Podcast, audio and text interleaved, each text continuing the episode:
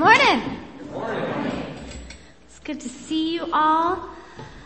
Um, I've been waiting for spring for how many weeks? Like I have said, I'm like waiting and it's here for one morning. So, I'll enjoy it.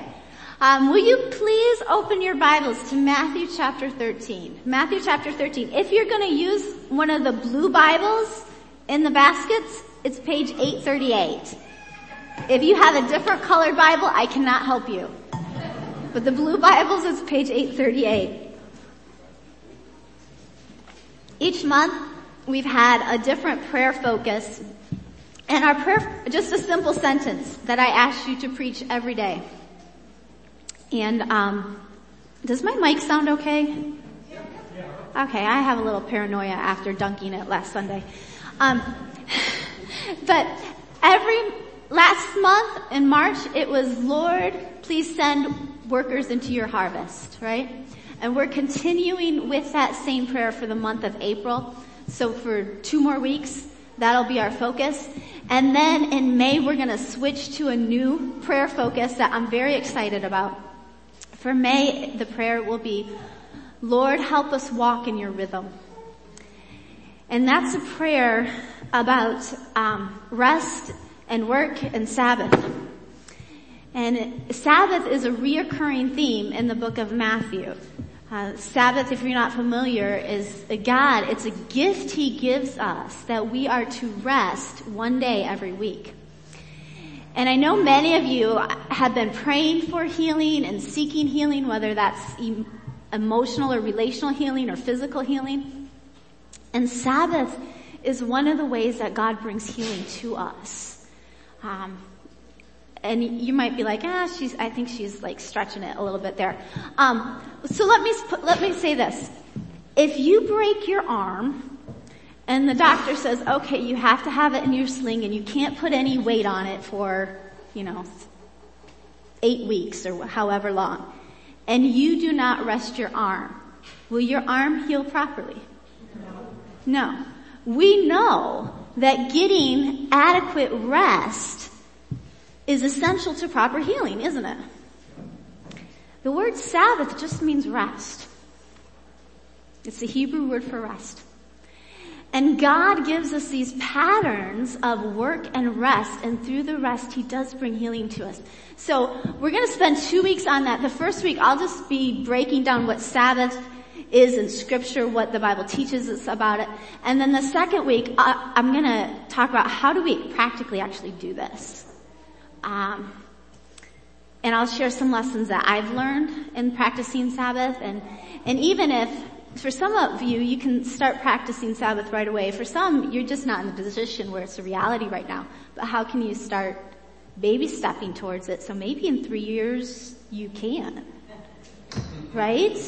I mean, you look at your life and you're like, there's no way I could take a week off to rest. Well, what if in three years you could? Wouldn't that be a good thing? So that's what we're going to focus on the first two weeks of May. And then the third week of May is May 21st, and we will be completing our series on Matthew and on these prayers that we've been praying. I'm very excited I am like more geeked about that service than I was Easter, and that's kind of like, I don't know, hypocrisy for a pastor. But I'm really excited about May 21st, so I hope you're here because it's gonna be, I think, an instrumental Sunday in the life of our church. Anyways, that's where we're headed. For today, we are in Matthew chapter 13, learning about the kingdom of God and God's harvest. This is God's word. It's the word of life. Let's read it together. Matthew chapter 13 verse 1. That same day, Jesus went out of the house and sat by the lake. Alright, so this is that same day. That's a context that you need to understand to know what follows it. So if you look in the chapter before, and this is why I'm a fan of paper Bibles. It's not that I'm anti-tech, but if you're reading your Bible on your cell phone, you can only see one little verse at a time. You're gonna miss so much of the context and not understand or properly interpret scripture. Um, but, so in chapter 12, let's see what happens. In verse 15, it says that this large crowd followed Jesus and he healed everyone who was sick in the crowd. Alright? And then in verse 22, it says, then they brought him a demon possessed man who was blind and mute and Jesus healed him so he could both talk and see. And I, I mentioned this one other time, but there were certain miracles that way generations before Jesus, prophets had prophesied that the coming savior, the Messiah would do. And they were miracles that only he would do. There had been other prophets that did miracles in Israel, but no one had ever done these miracles. Um, I think we have the prophecy verse, Isaiah 35. 5 through 6. Isaiah talks about the Lord will come to save you. Then the eyes of the blind will be opened and the ears of the deaf will be unstopped. And then the lame will leap like a deer and the, the mute tongue will shout for joy. So the Pharisees, they taught, look, when the Messiah, that promised Savior comes, that descendant of King David, the son of David, he's gonna do these four things. Uh, these will be signs that we can identify him by. He's gonna be the first one who can heal the lame, heal the mute, heal the deaf, heal the blind. So this, what says, then they brought him. This is a test. Do you, do you see that? This is a test. This is a guy who's both blind and mute. That's two of the four. And Jesus healed him so he could both talk and see. Verse 23, all the people were astonished and said, could this be the son of David? But when the Pharisees heard this, they said, this is only Beelzebub, the prince of demons, that this fellow drives him out by demons. Well, Jesus rebukes them.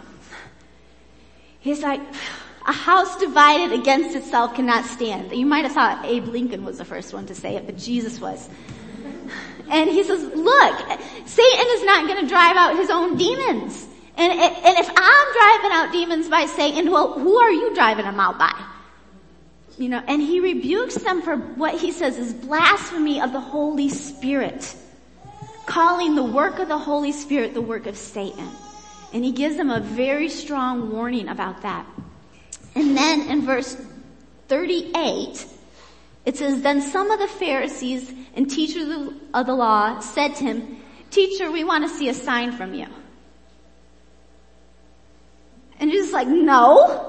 like this is the same day. He's just healed everyone who was sick in a large crowd. He just healed a mute and blind person. Is that right? Yeah. And they're like, we want to see a sign to prove you're the Messiah. He's like, no. You just said that's the last miracle I did was a work of Satan. I'm not going to give you people any more signs.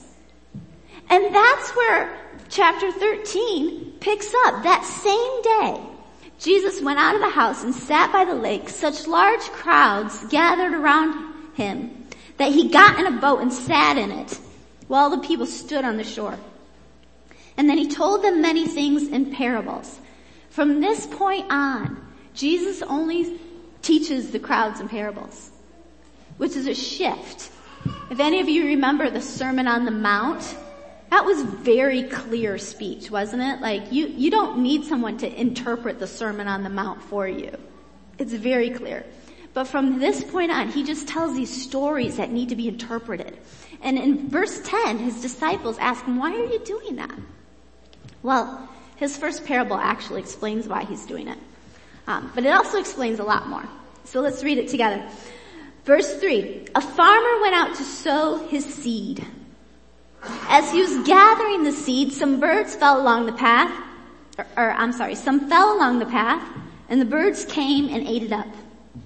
Some fell in rocky places where it did not have much soil.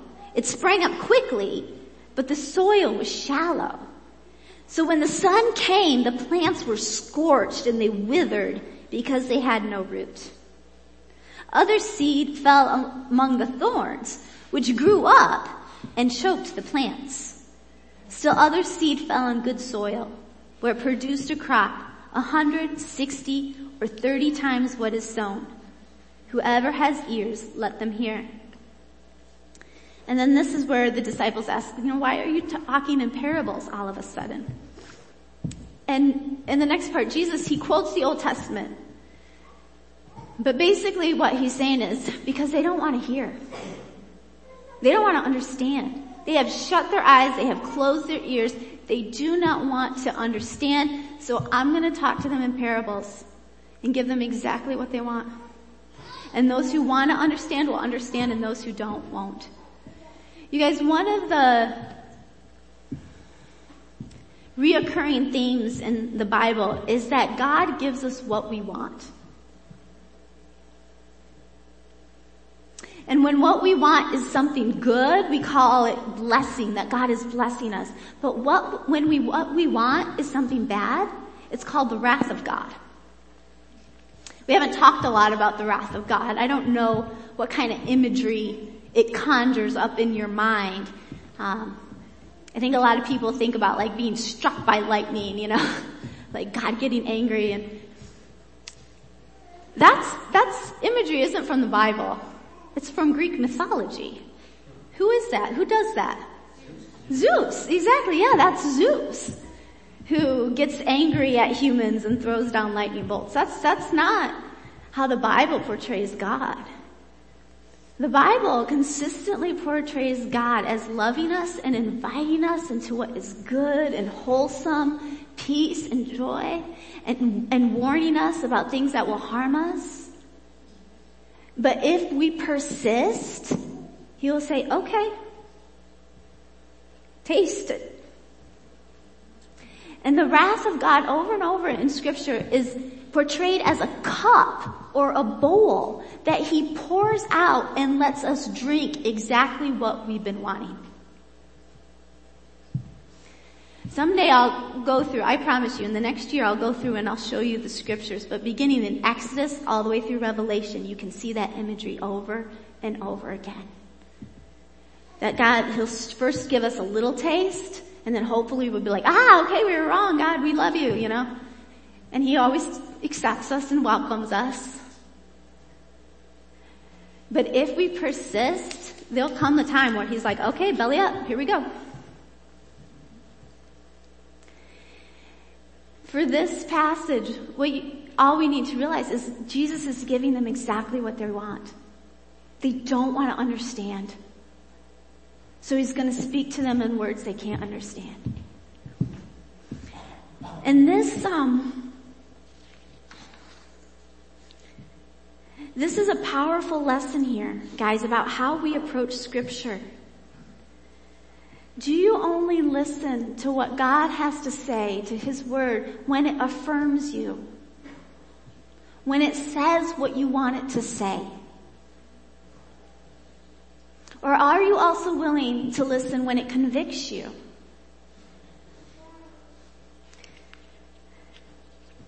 In other words, is the truth only what you want to hear? I'm concerned because I see our culture shifting more and more to truth simply being defined by what people want to hear. And if it's what already affirms their lifestyle and their beliefs and the, how they've justified things and they're like, yep, that's alright. Yeah, preach. And they don't just say that to preachers, they say it to TV personalities and to politicians and to whoever's up saying something and they'll share it on social media because they want everybody else to hear that same message. But when somebody says something that they don't want to hear that convicts their lifestyle, their way of thinking, it's like, mm-mm, no, mm-mm. And we just shut it out. Guys, are you your standard of what is true? Or is God's word the standard of what is true in your life? If you want to understand God's wisdom, which is good, He will help you understand it. But if you choose to be stubborn, there will come a day when it will be all parables to you. The religious Pharisees, they were proud and self-sufficient. They did not want to change, and so they weren't open to being challenged by God's word. The disciples were. So Jesus, he explains the parable to them.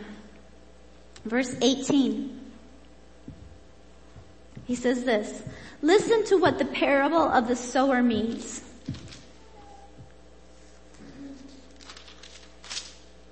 When everyone hears the message about the kingdom and does not understand it, the evil one comes and snatches away what is sown in their heart.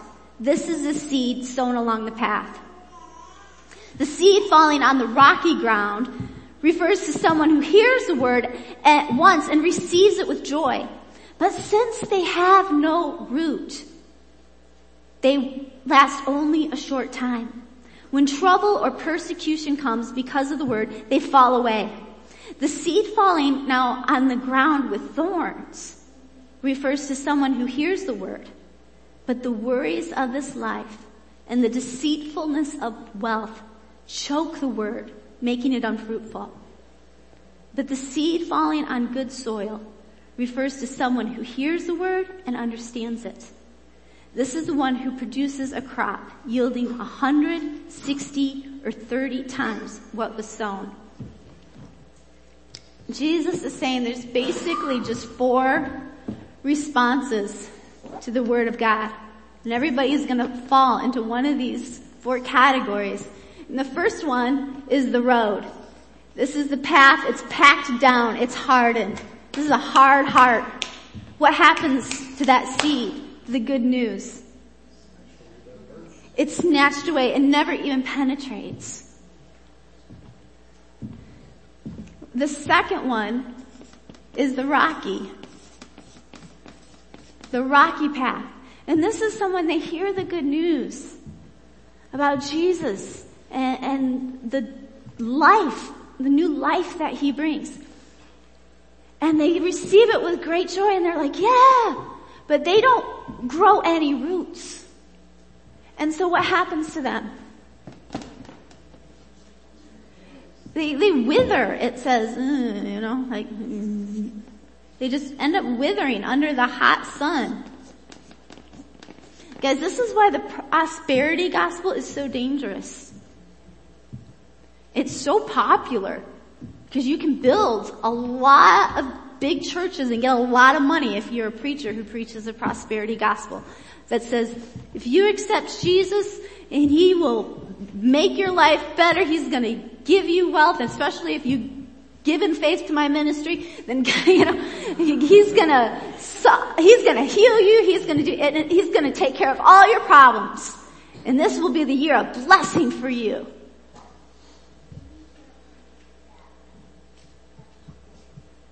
The, gospel, guys, is not that Jesus comes and gives you your best life now. The gospel is that this world is broken and we're broken. And Jesus comes to us and through his spirit, he helps us get through this life to a new life where he is going to make a new world and we'll live eternally with no more pain and no more sorrow. The gospel is your Best life is the next one, not this one. And if you received Christ thinking that He was gonna make your life so that it, there would be no hardship here, you're not gonna last. And I'm sorry if anyone's ever lied to you and told you that was the truth. The third one, They receive the word with joy. They actually have roots. But then the weeds, it says chokes out the plant. It's, what are the weeds? It says, um, the worries of this world and the deceitfulness of wealth. How is wealth deceitful? False sense of security. You can never get enough. Promise that it will bring joy and happiness, but then there's always, yeah, the deceitfulness of wealth. Remember again, the gospel message isn't that this is your best life here. It's that it's coming. And then the last one is the good soil. And the, those that, the seed that falls on good soil, uh, that's not what I wanted to write. It produces a crop. And that's the biggest difference between here and here. Both these people are believers. And, and they, both go to heaven. The weeds don't kill the plant, they just choke it. So it doesn't produce fruit. It doesn't produce a crop. What is fruit in the Bible? Like,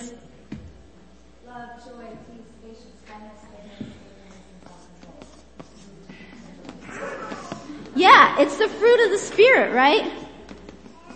Love, joy, peace, patience, kindness, goodness, faithfulness, self-control. That's the kind of fruit. The other kind of fruit that the Bible talks about is multiplication.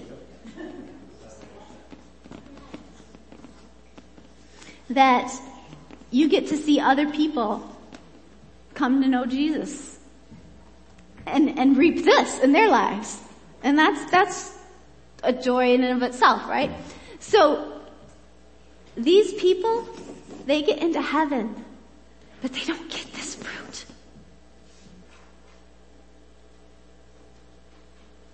Which is kind of tragic, because that's half the gospel right there. The gospel is, yeah, your best life is the next life. But the gospel is also that despite how broken this world is, the Holy Spirit will give you love and joy and peace and patience in the midst of the hardship. And it's these people right here that I think Jesus is most concerned about. Because these ones have already made up their mind, they're hardened. These ones have kind of believed a false gospel. But he hones in on these people in this very next parable because this next parable is the parable of the wheat and the weeds.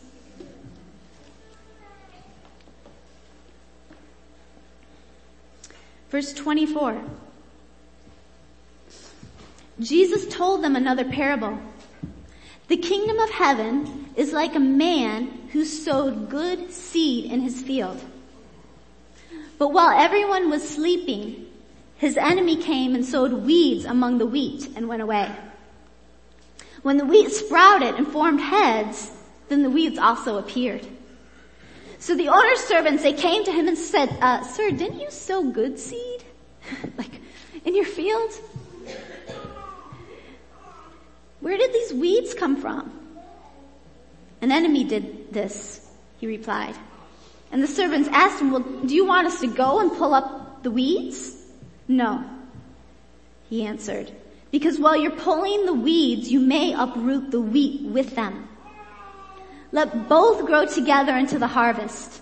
And at that time I will tell the harvesters, first collect the weeds and tie them in bundles to be burned. And then gather the wheat and bring it into my barn.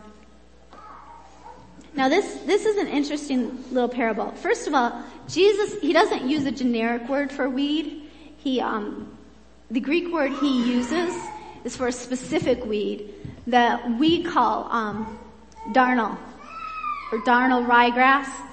It's also called false wheat. You know why? Because it looks like wheat. It grows up and it looks just like wheat until the wheat turns golden. You really can't tell the difference. And darnel is also poisonous. It makes people nauseous and sick. So, you can see the dilemma here, right? If you go and pull up the darnel, how can you tell which is which? But if you leave the darnel, its seeds are gonna mature and spread. And then what does your field look like next year? Do you have more wheat or more weeds? Weeds. I don't know what the definition of a weed is, but my definition of a weed is, is it grows faster than anything else. so if you leave it there, the thought is like, next year it's gonna be even worse. And so there's this kind of panic that sets in that says, we gotta get this stuff out of here. Even if we uproot the wheat, even if we like root it all up and like get rid of the entire crop. It's better to lose one crop one year than to ruin it and let it spread to other fields and, you know, just become this huge problem. And, and Jesus says, no, no, just leave it. He's not worried that the weeds are going to kill the kingdom of God. Let's look at his next two parables. He told them another parable. The kingdom of heaven is like a mustard seed. I'm in verse 31. The kingdom of heaven is like a mustard seed. And a man took it and planted it in his field. Though it's the smallest of all the seeds, yet when it grows, it's the largest of the garden plants and becomes a tree so that birds come and perch in its branches. So it's tiny, tiny, tiny, tiny little seed. But of everything you would plant in your garden, it becomes the biggest. Nothing's gonna stop it from growing. It becomes about a 10 foot tree. He told them still another parable.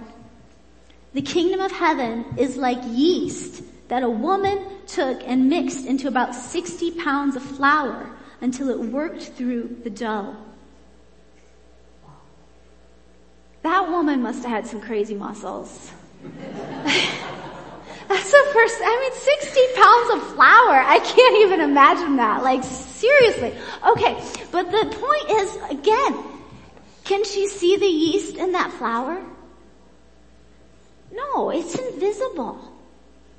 And the kingdom of God is like that. You can't see it working. But you have to keep doing the work. You have to keep doing what is right and trusting that God is there and He is doing His part. And that yeast, it's an organism that multiplies and it spreads and then it, lifts the whole dough, right? That's what the kingdom of God is like. So Jesus is saying, don't worry about those weeds. They're not going to hurt God's agenda. This kingdom is going to spread anyways. And so then they ask him, they leave the crowd, um, and his disciples came to him and said, okay, explain the parable of the weeds to us. So in verse 37 he does, and I'm gonna have you tell me what it says, okay? So he kind of breaks down each component of the parable of the weeds. Let's see, he says the sower is who?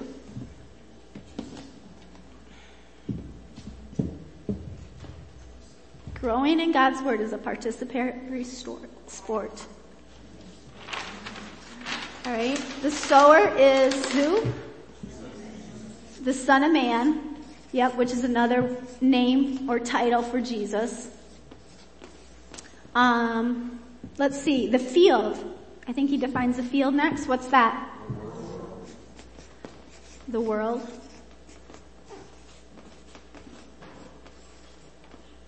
So the owner of the field would be who? God. Yeah, okay. Um, the wheat. The good seed. Who are they? The sons of the kingdom. People who came into the kingdom. So we'll, we'll put, how about God's people? Does that work? People that have come into God's kingdom. Um, the weeds. Who are they?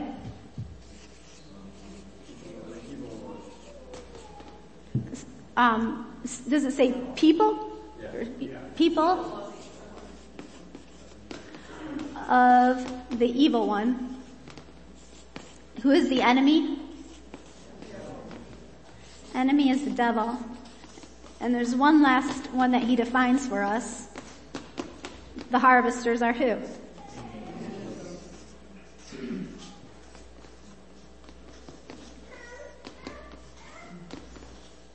Okay. So Jesus sows the good news in the field of the world which belongs to God and the wheat, the good seed that grows up in wheat, those are God's people who come into his kingdom. The weeds were planted by the devil, right? And then his servants say, well, do you want us to uproot the weeds? And he says, no, because the harvesters, the angels, are going to sort them out at the end of time. Who do you think the servants are?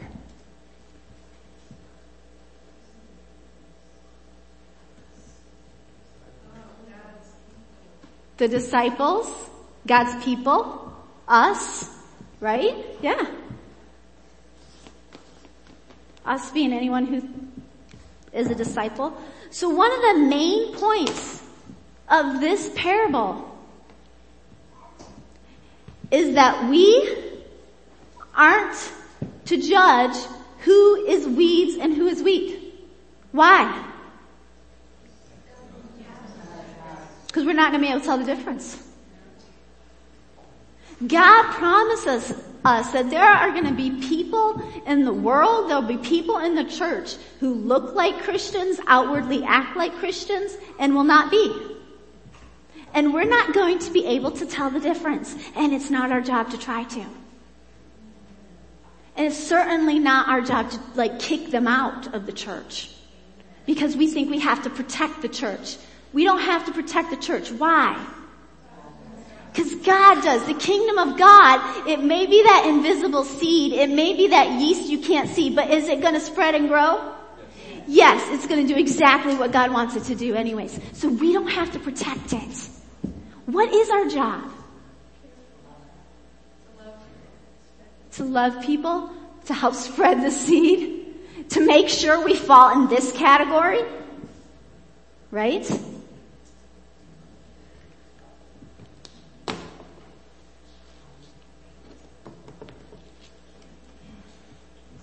The harvest is the end of the age and the harvesters are the angels. Verse 40.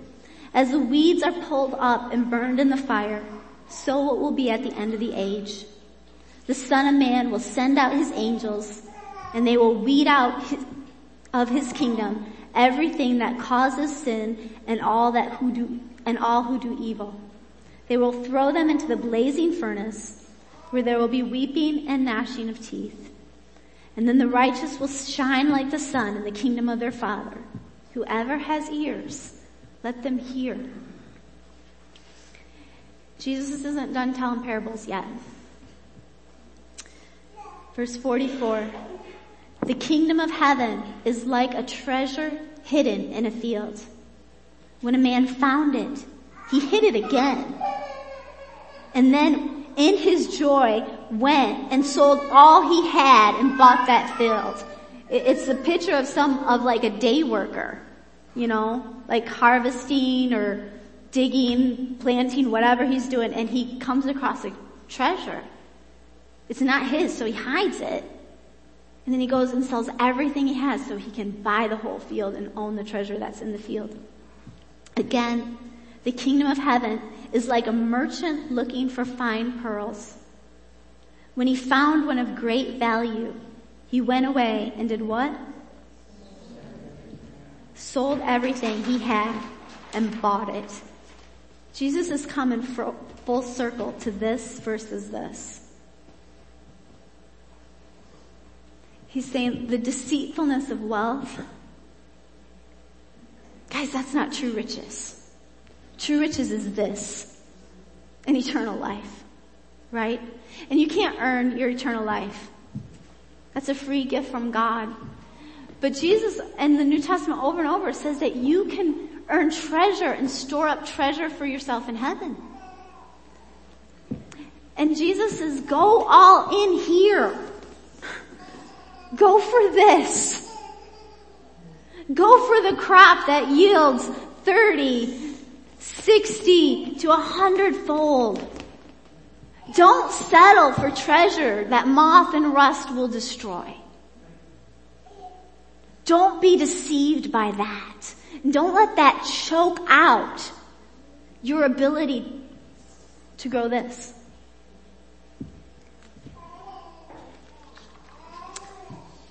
So the question is, you know, where are you on this chart? And where do you want to be? Jesus tells all these parables to encourage us to be here. You know, if we're here, there's a serious warning. Everything good comes from God. There is no goodness apart from Him. And if we don't want to hear it. That means we can't have this. The joy, the peace, the rocky soil. Jesus promised us that we would have trouble in this world. He said, in this world, you will have trouble. But he also says, I will not leave you alone. And I will send the Holy Spirit who will teach you and guide you. You gotta have roots that learn how to rely on the Holy Spirit, how to hear the Holy Spirit, how to follow the Holy Spirit so that you can survive this.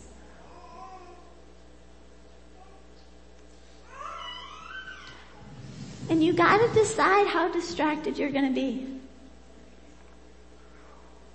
Jesus, he, he, in the Sermon on the Mount, he says it plainly. He says, you know, do not worry about what you'll eat or drink or what you'll wear. For pagans run after all these things, but your heavenly father knows you need them. God knows you need those things. And he's a generous God. He says, but seek first the kingdom of God and all of these things and all of these things will be given to you. That's what he promises. So where do you want to be? Jesus is saying, guys, don't settle for just surviving this world. Thrive. Thrive in it. So you can thrive in the next world too. Let's pray.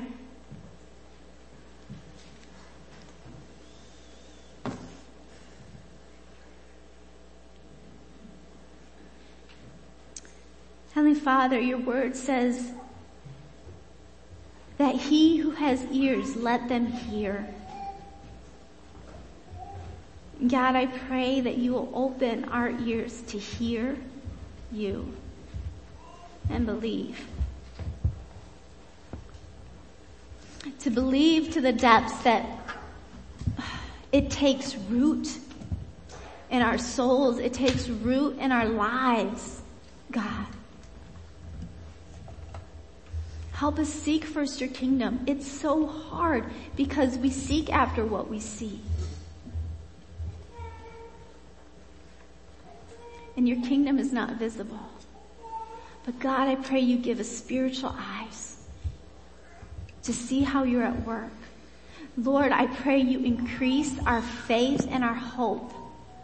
That we'll be focused on you and on the next life and we'll be focused on eternal reward and sharing that with as many people as we can, God.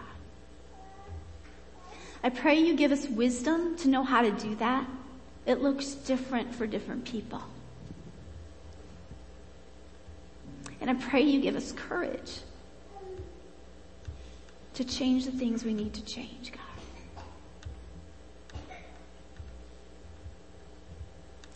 Thank you for your word. Um, I thank you that your word just doesn't leave us alone to, to fall in the deceitfulness of wealth or the worries of this world or get distracted by people who should be Christians but just don't seem to act like it. God, I thank you that nothing Nothing changes your plans. Nothing hinders your word. And so God, we pray that nothing in us would hinder your word from growing as well and producing a crop in us. 30, 60, 100 fold. We pray for that in Jesus' name. Amen. Amen.